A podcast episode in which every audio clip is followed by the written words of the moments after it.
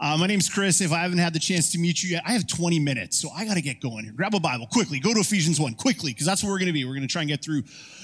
Why are you laughing? Why?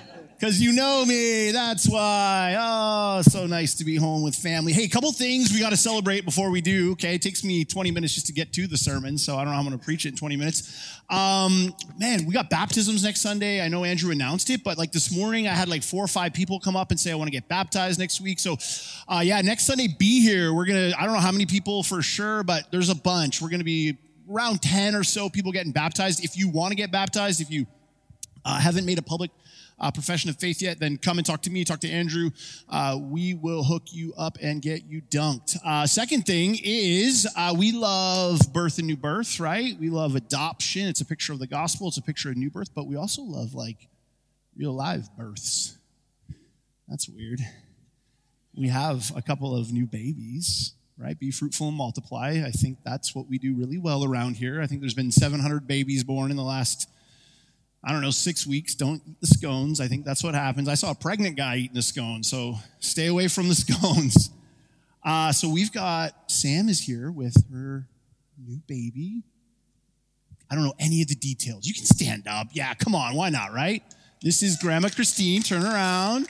And we have baby, what baby Amber Lee. Amber Dave wants to know.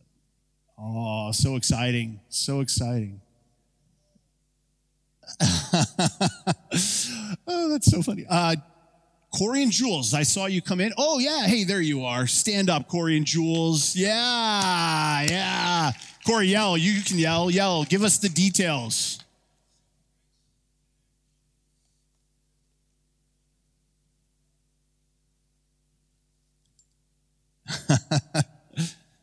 Awesome. Congratulations, guys. Congratulations. Exciting stuff. Love it, love it, love it. Okay, you have a Bible, grab it. If you don't have a Bible, there's some here on the table.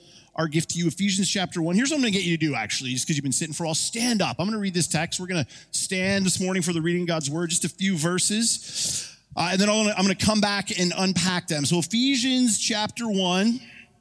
We're going to read verses 4, 5, and 6. Starting in verse 4, the Apostle Paul writes this For he chose us in him before the creation of the world to be holy and blameless in his sight.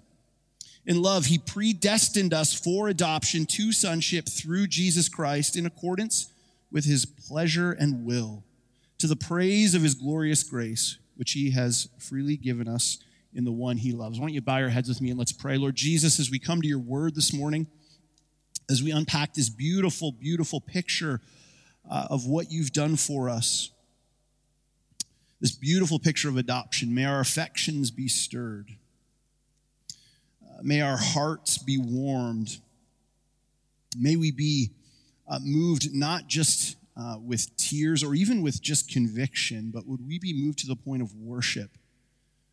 That we would actually offer ourselves as living sacrifices. That this would change us and transform us, and it would turn our world upside down. We pray in Jesus' name. And all God's children said, Amen. You guys can grab a seat. What I want to do this morning, we've been talking about the what of adoption, a little bit of the why. What I want to do is talk specifically about the why of adoption. So from these verses, I'm going to give us uh, four pictures that we see of adoption. So essentially, though, the why, let me just give you the, the kind of one sentence summary of the why of adoption, and that is this it's the gospel. The reason we even have a morning on adoption, the reason we even talk about this as a church, the reason we celebrate it, it's not because we're the kind of church that's into good deeds. It's not because we're the kind of church that is into religious obedience. It's because we're the kind of church that is into Jesus. And what we see in the New Testament, all through the whole scriptures, really, is when we talk about the work that Jesus has done in our place, giving himself for us, there's a number of metaphors. Uh, if you read uh, John Stott's book called The Cross of Christ, he talks uh, about the gospel and he says it's like a 12 sided jewel. There's 12 different uh, pictures that we see in the scriptures that, that, that display for us or put on display for us the work that Jesus has done for us. And the reason for that is because the, the work is so powerful, it's so transforming that it, it's hard to just like give it a word. And so there's all these analogies that the New Testament gives us that help us understand what has been done. And one of the dominant ones, it's not the dominant one, but one of the dominant ones Ephesians is this picture of adoption. We see this clearly in you know, Romans 8, which is a, just a wonderful chapter of scripture. We see it in Galatians chapter 4, wonderful chapter of scripture. I mean, every chapter of scripture is wonderful because God wrote it, but uh, we see it here in Ephesians 1. We see this picture of adoption. And so, what I want to do from these verses is just give us uh, four pictures of adoption that,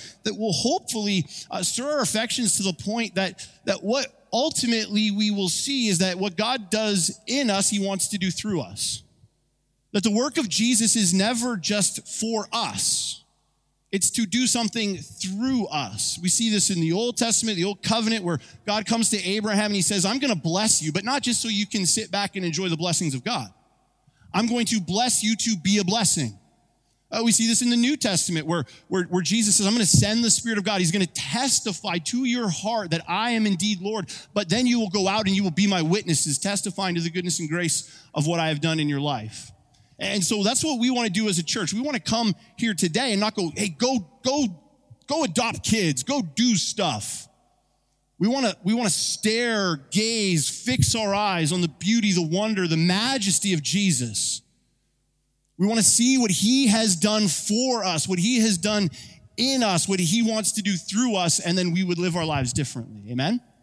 So the first picture is this that adoption is an act of sheer grace. Look at what Paul says in the first half of verse 4. It says, For he chose us in him. Uh, we get this beautiful picture of the grace of God, that it is indeed that, the grace of God. Uh, the word grace literally means unearned, unmerited favor. And so what the apostle Paul is saying here is that, that God's uh, saving of you was not that he didn't look down at you and think, oh man, you guys are so wonderful. Look at their smiles. Look at their cute little babies. They're so awesome. I just need to have them on my team. That's not at all the picture that we see in the New Testament and all throughout the scriptures of the grace of God. What we see is that it is not us who is great, and, and because of our greatness, because of our performance, because of our religious obedience, because of our helping of old ladies crossing the street, because of our trying really, really, really hard to be good people, we somehow earn our way into the kingdom of God, or we somehow earn the favor and grace of God, or the love of God, or the mercy of God. Not at all. What we see is that God chooses us. He pursues us. He comes after us. He loves us. It's Him. He is the one who is good, and He is the one who comes to us. He gives us what we don't deserve. Uh, as we've been getting ready to move into baptisms next week, and, and one of the great joys and delight that I get to do, and I hope you get to do as well, as you see people come to faith in Jesus in your community group, and as you have conversations with people, your neighbors, your friends who are coming to faith in Jesus, is sitting down and hearing their stories. And without fail, every single time when I hear someone's testimony of coming to faith in Jesus, it sounds something like this God was pursuing me long before I was pursuing him.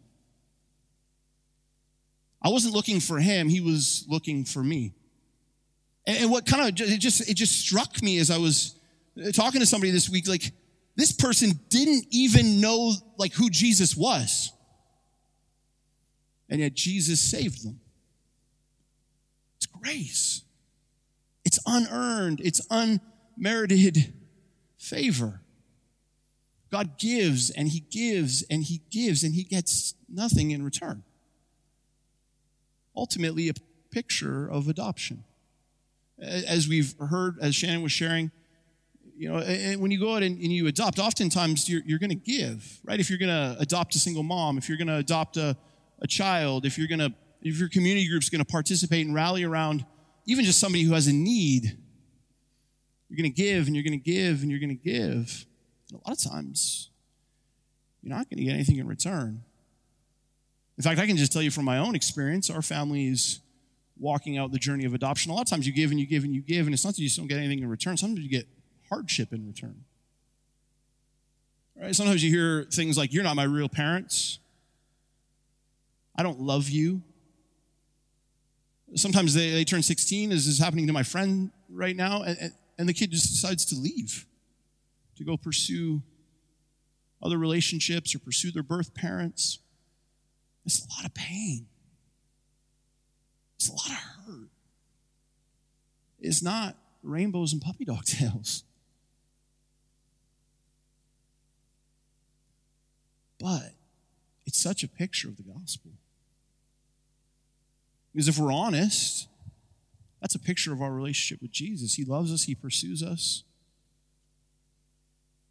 Like wayward children, we run and we run and we run, and He has to continually come and continually pursue and continue to love and continue to pour out, getting nothing in return. Adoption is an act of sheer grace. Second picture is this that we see in Ephesians 1. Adoption is God's plan A. So, verse 4, back to the beginning, for he chose us in him. Look at this. This is crazy. This is, I don't even know, like, this is, you know, head, heart explode, mind blown. Oh my gosh, God, you are good and I'm not good. And then I have to somehow try and communicate this here. Look at what it says. For he chose us in him when? Before the creation of the world before the creation of the world, God's plan was adoption. Uh, there's an abhorrent teaching that creeps its way into the church, and, and it's subtle, but it's there, and I hear it all the time. It's that God didn't know that humanity was going to rebel from Him, and when humanity rebelled from Him, the Trinity kind of got together and and like, well, what's going to happen now? Let's we got to hatch a plan. Oh, Jesus, do you want to go? Sure, I'll go. Okay, and and off he goes. Goes to the cross, saves the whole thing God was kind of caught off guard by our rebellion.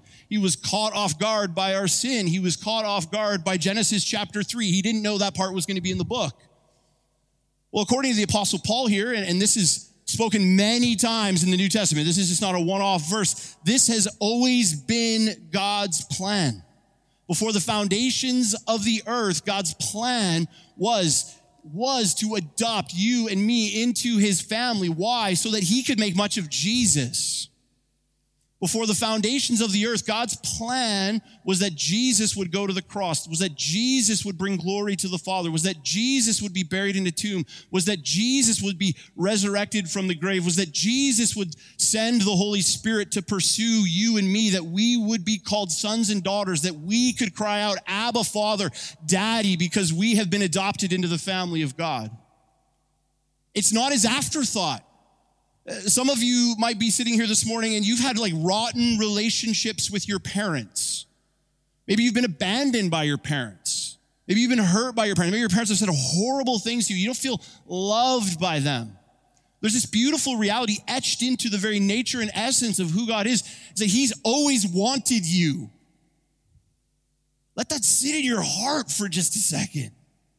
Before the foundations of the earth, he chose you. He predestined you to be his son, to be his daughter, to be his joy, and to be his delight.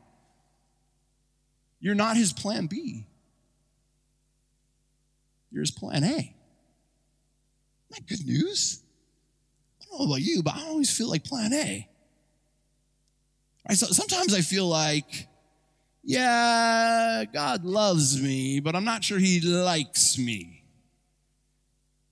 He, he puts up with me. According to the Apostle Paul here, God chose you. I play basketball, and I've probably shared this before, but I don't know why we do it this way, but we do. Monday nights, I play drop in basketball, and they do this thing where they line everybody up on the wall. This is just a great way to make a grown man like cry. They line all these grown men up on the wall every Monday. It's like the day of reckoning for some of these guys. And they pick three, four guys to be team captains, and then they pick. They literally, I want you. I want you. There's always that one guy, right? He's last. Sometimes girls come and get picked before him. That's not a joke. I feel bad for that guy, but sometimes we feel like that guy. That's our life.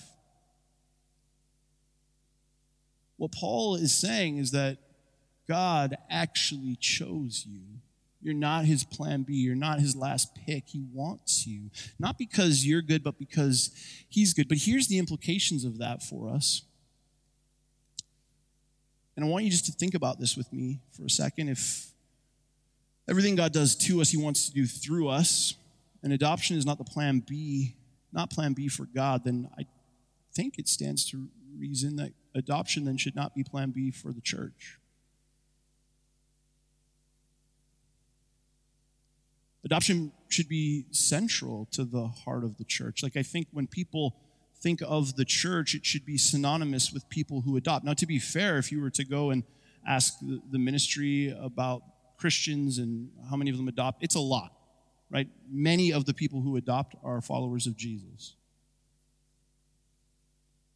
But there's a sense in which this should be on the forefront of all of our minds all the time. Now, to echo what Shannon said, not everyone needs to adopt, not everyone's equipped to actually take an orphan into their home, but there should be a sense in all of us that we are somehow in the game of adoption, that we are somehow participating in the work that God is doing. So, so what that could look like, and there's lots of people in this church who do things like this, but they support someone who's adopting. Like there's a family in the church who sends our family money every single month.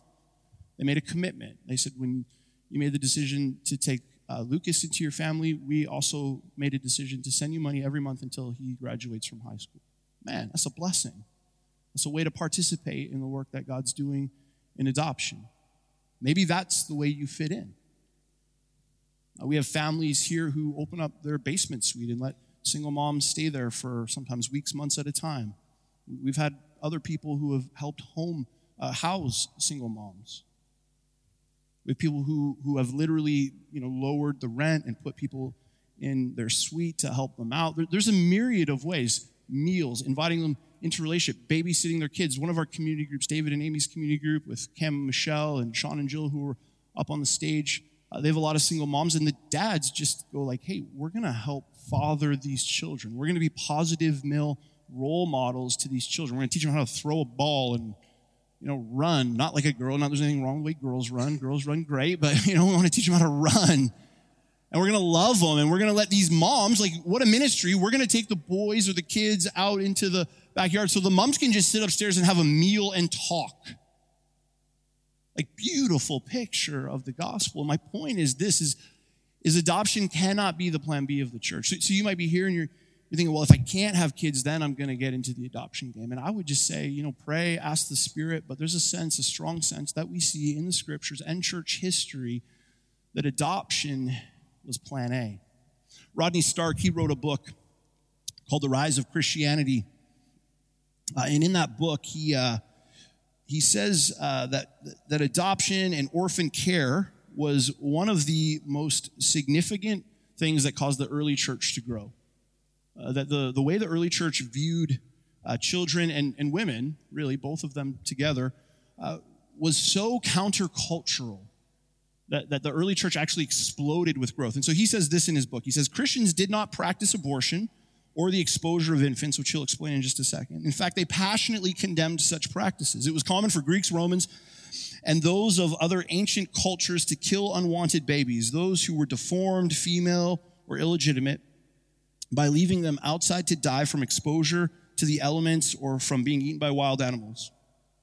Uh, Christians, though, believe that all human life is precious to God and worth advocating for, and they were known to take in victims of attempted infant, infanticide and adopt children whose families could no longer support them, and in this way their numbers grew. This is a massive opportunity for the church to step into the gap for those who are the most vulnerable. This is a massive opportunity for us as a church, for the church global,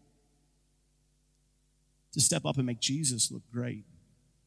Uh, we talk a lot around here about living a life that demands a gospel explanation. What better way to do that than to practice adoption? Why are you adopting? Well, let me tell you about Jesus. So I just want to encourage us to not view adoption as our plan B, but as our plan A. The third picture we see here in these verses is this that adoption always arises out of tragedy. So, verse 4 for he chose us in him before the creation of the world to be holy and blameless in his sight. Uh, here, the Apostle Paul is uh, doing something that is called uh, preaching the future you, right? This isn't self help, but what he's doing here is he's talking about what is going to happen to you because of the work of Jesus in you. So, in other words, why did Jesus adopt us into his family? Well, according to the Apostle Paul, here's what he says He did it so that we would be holy and blameless in his sight. Now, now here's the reality if his adoption of us is what's going to make us holy and blameless in his sight, then there is a reality that at some point we were not holy and blameless in his sight. If you go just fast forward a few verses to Ephesians chapter 2, this is what the apostle Paul says about us before we were in Christ. Here's what he says, picking up in verse 1 of chapter 2. As for you, you were dead in your transgressions and sins, in which you used to live when you followed the ways of this world and the ruler of the kingdom of the air, the Spirit, who is now at work in those who are disobedient.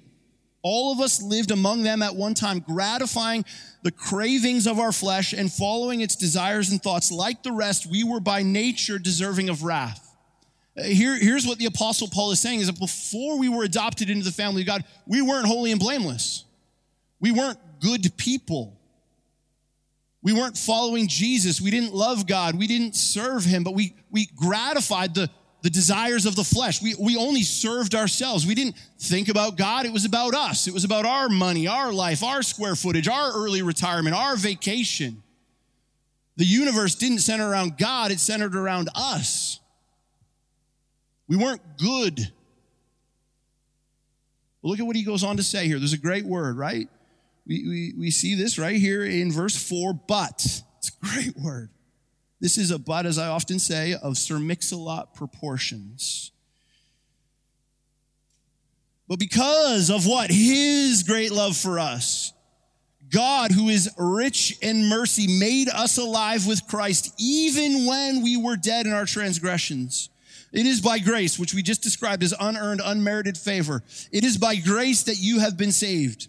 And God raised us up with Christ and seated us with him in the heavenly realms of Christ Jesus, in Christ Jesus, in order that in the coming ages he might show the incomparable riches of his grace expressed in his kindness to us in Christ Jesus. What's, what's Paul saying here? He's saying that God's adoption of us took us from being unholy and unblameless to being holy and blameless. But, but it's not just that. He's actually seated us in the heavenlies with Christ Jesus. In other words, we now have legal status as sons and daughters of our heavenly father.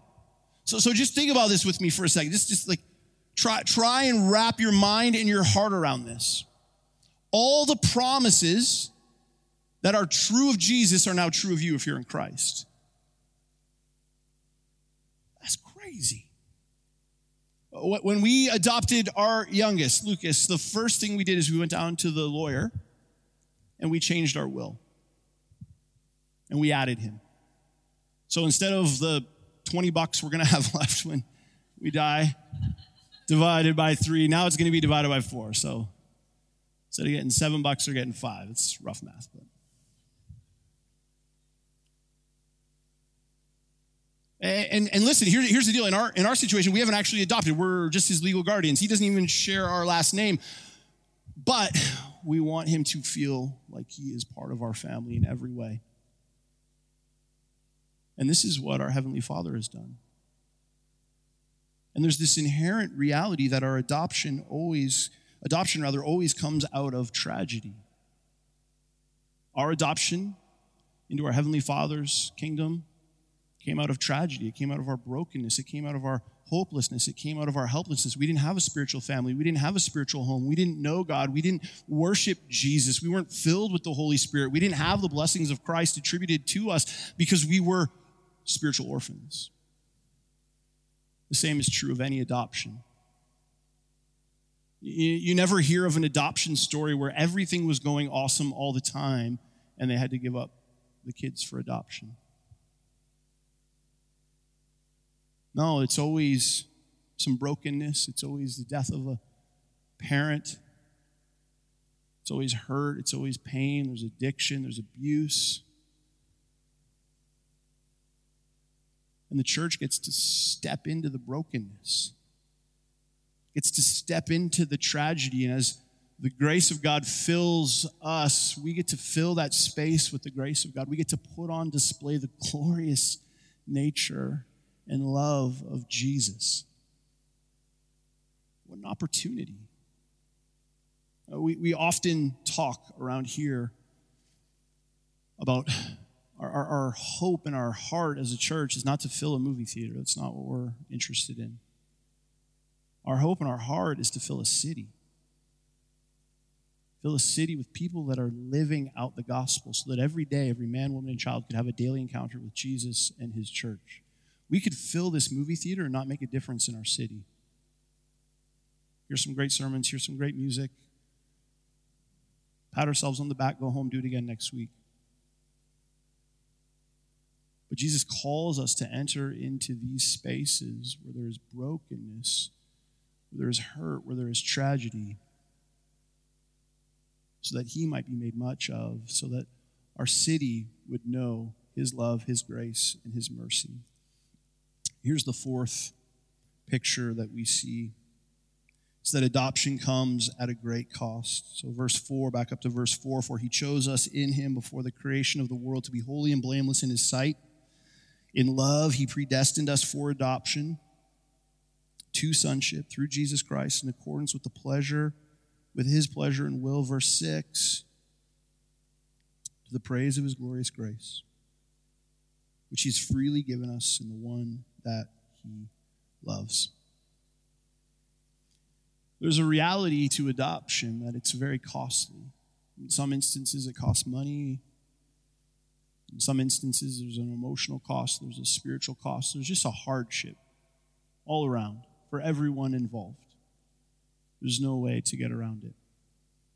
What the Apostle Paul is saying here is our spiritual adoption was costly.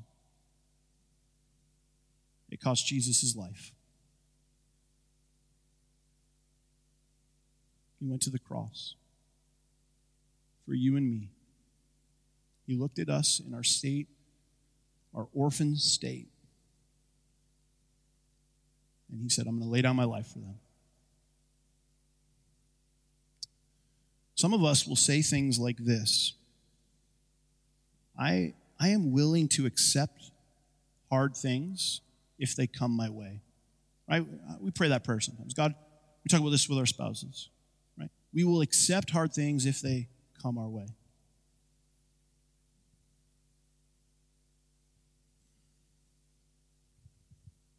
I don't think that's the gospel. Now, I'm, I'm open to correction here. But I think what the gospel calls us to is to pursue hard things for the sake of the glory of Jesus.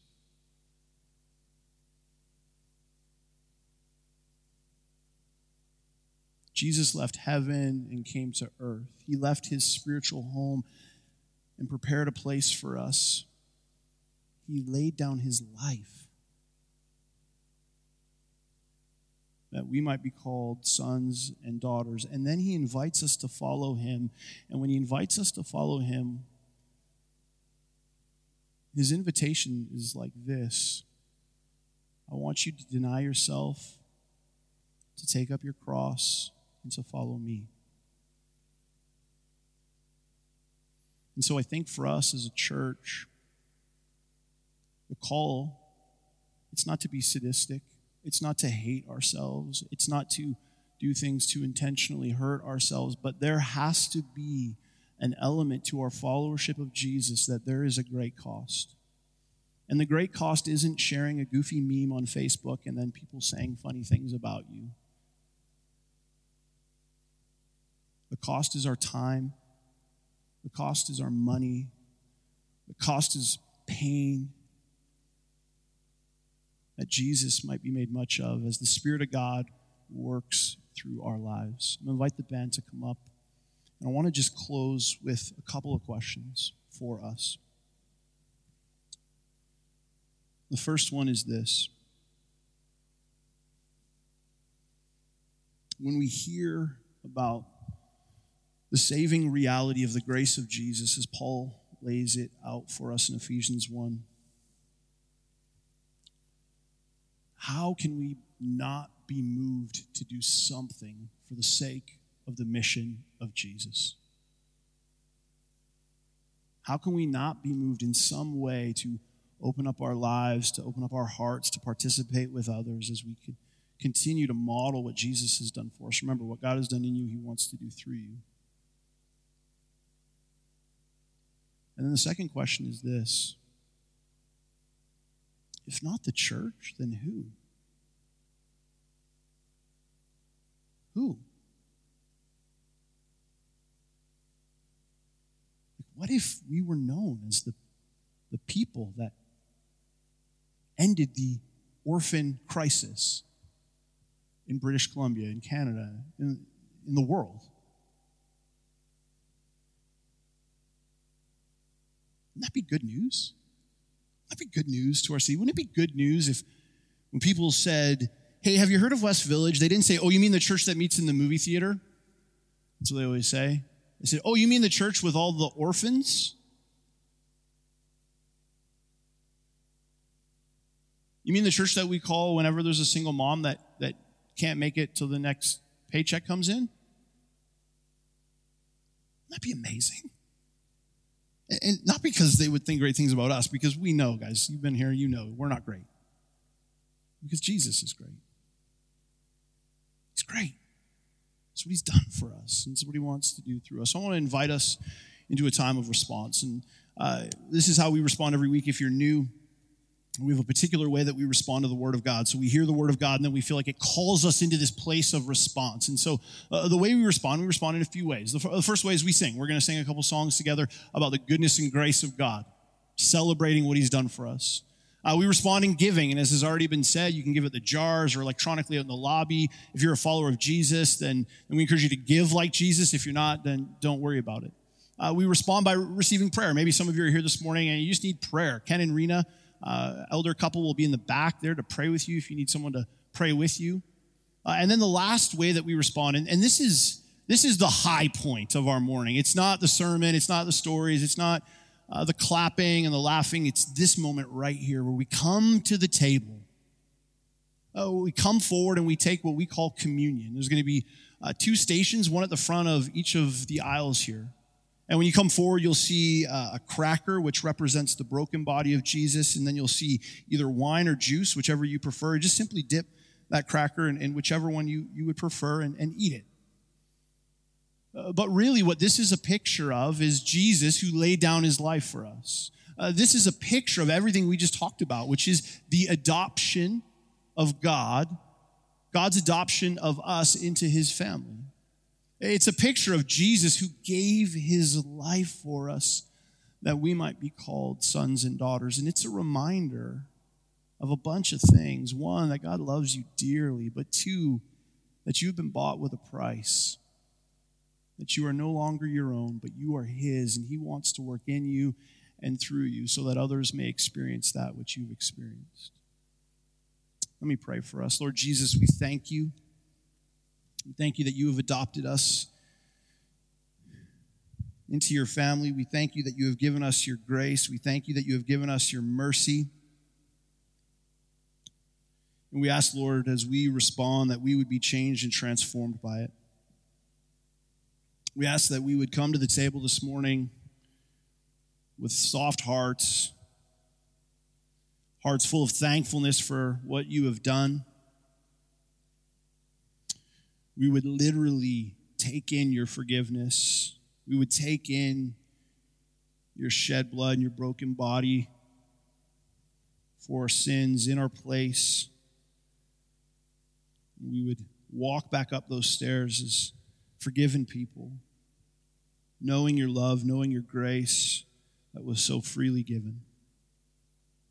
And we would be radically changed because of it. We pray in Jesus' name.